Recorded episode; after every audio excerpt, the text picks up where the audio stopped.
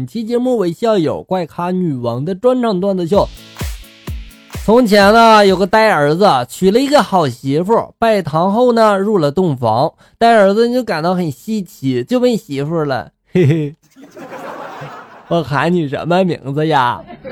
媳妇呢，好气又好笑啊，然后就回了一句：“喊阎王爷。”新婚之夜呢，夫妻各睡一头，妻子呢就用那个脚去勾丈夫，呆儿子呢这时候就被勾醒了，不知道搞啥名堂，就喊他爹了：“爹，你来看一个，阎王爷在勾我。”他爹呢一听就吓一跳，就大声的禀告阎王爷了：“阎王爷呀，阎王爷，我儿啊还年轻，我已经老了，要勾你就勾我吧。”勾你不就乱套了吗？老婆临产，然后老婆就说了：“亲爱的呀，你觉得是男孩还是女孩好啊？”老公就说了：“不管男女，我都喜欢。如果是男的，我们爷俩保护你一辈子；如果是女的，我保护你们两个一辈子。”老婆这时候感动的痛哭流涕呀。这个时候，老公就说了：“如果是双胞胎，那以后打麻将就不缺人了。”老婆噗呲一下就笑了。老婆幸福满满的被护士推进了产房。这时候，老公心里面就想着：最好是女孩啊。然后手里的不育症诊断书攥的都快碎了。这怪谁？这也只能怪自己不争气了呗。昨天出去吃夜宵，很晚了。这个拉面摊呢已经没有客人了，拉面师傅呢却仍然在那里潇洒的做着拉面的动作啊，只是手上没有面。我过去便问他：“你在做什么呀？这是？”他却说：“我在拉风啊。”哇哦，好拉风啊！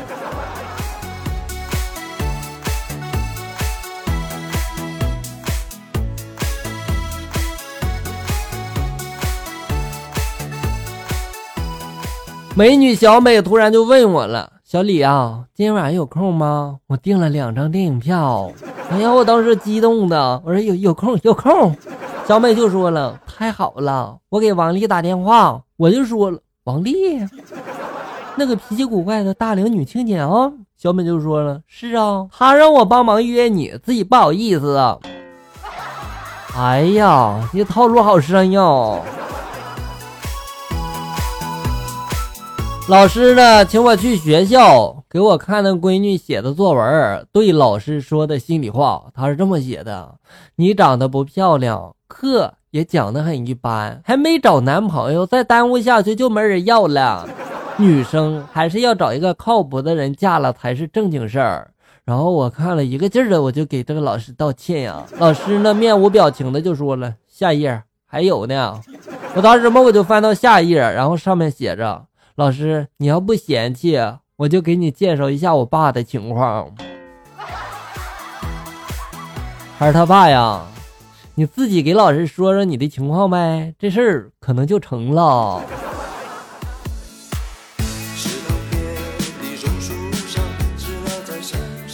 女友红着脸对我说了：“我和你说个事儿吧。”我马上就能过母亲节了，哎呀，我当时高兴的就说了：“真的吗？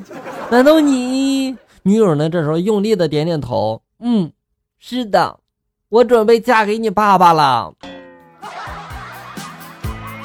以后要改口叫妈了哦，别再叫女朋友了。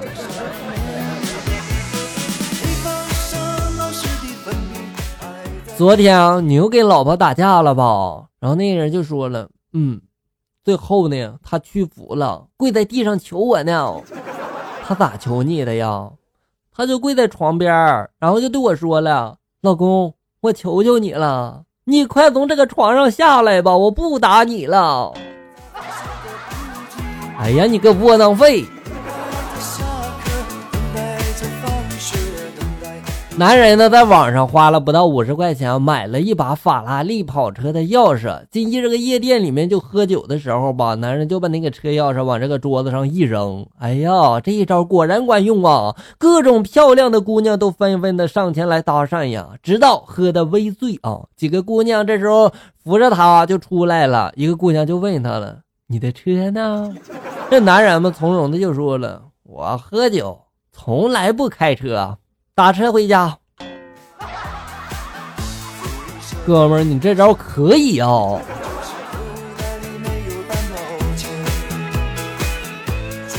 一个吝啬的老板呢，叫仆人去买酒，却没有给他钱。仆人就问了：“先生，没有钱怎么买酒啊？”老板就说了：“你用钱去买酒，这是谁都能办到了呀。但是如果不花钱能买到酒，那才是有能耐的人嘛。”一会儿呢，仆人就提着一个空瓶回来了。老板呢十分恼火，然后就责骂他了：“你让我喝什么呀？”仆人这时候不慌不忙的就回答了：“从有酒的这个瓶中喝到酒，这谁也会啊。但是如果从空瓶里面能喝到酒，那才是真正有能耐的人呀。”仆人，你这招真是太厉害了，明天不用来上班了啊！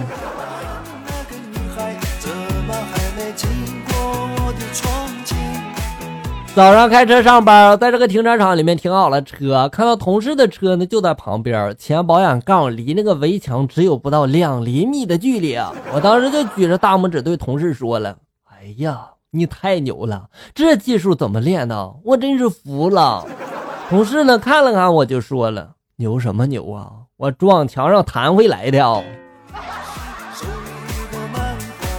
有些事呢，表面看起来很牛，期间经历了什么，也只有自己知道。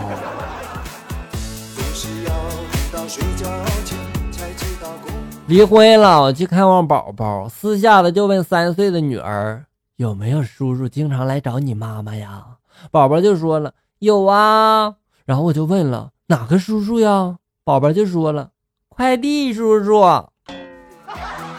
哎呀！吓我一跳！给大家说两副对联啊，上联不高不矮，不胖不瘦，不三不四；下联没前没后，没脸没皮，没心没肺，横批不是东西。还有一副对联上联去年光棍今年光棍明年好像还是光棍下联同桌有主，同学有主，统领似乎全都有主。横批：就我单身。单身狗专用对联好了，小友们，本期节目到这里就要结束了。欢迎大家关注咱们节目的同名微信公众号“醋溜段子”，上面有笑哥发布的更多搞笑内容。我在这里等你，咱们下期再见。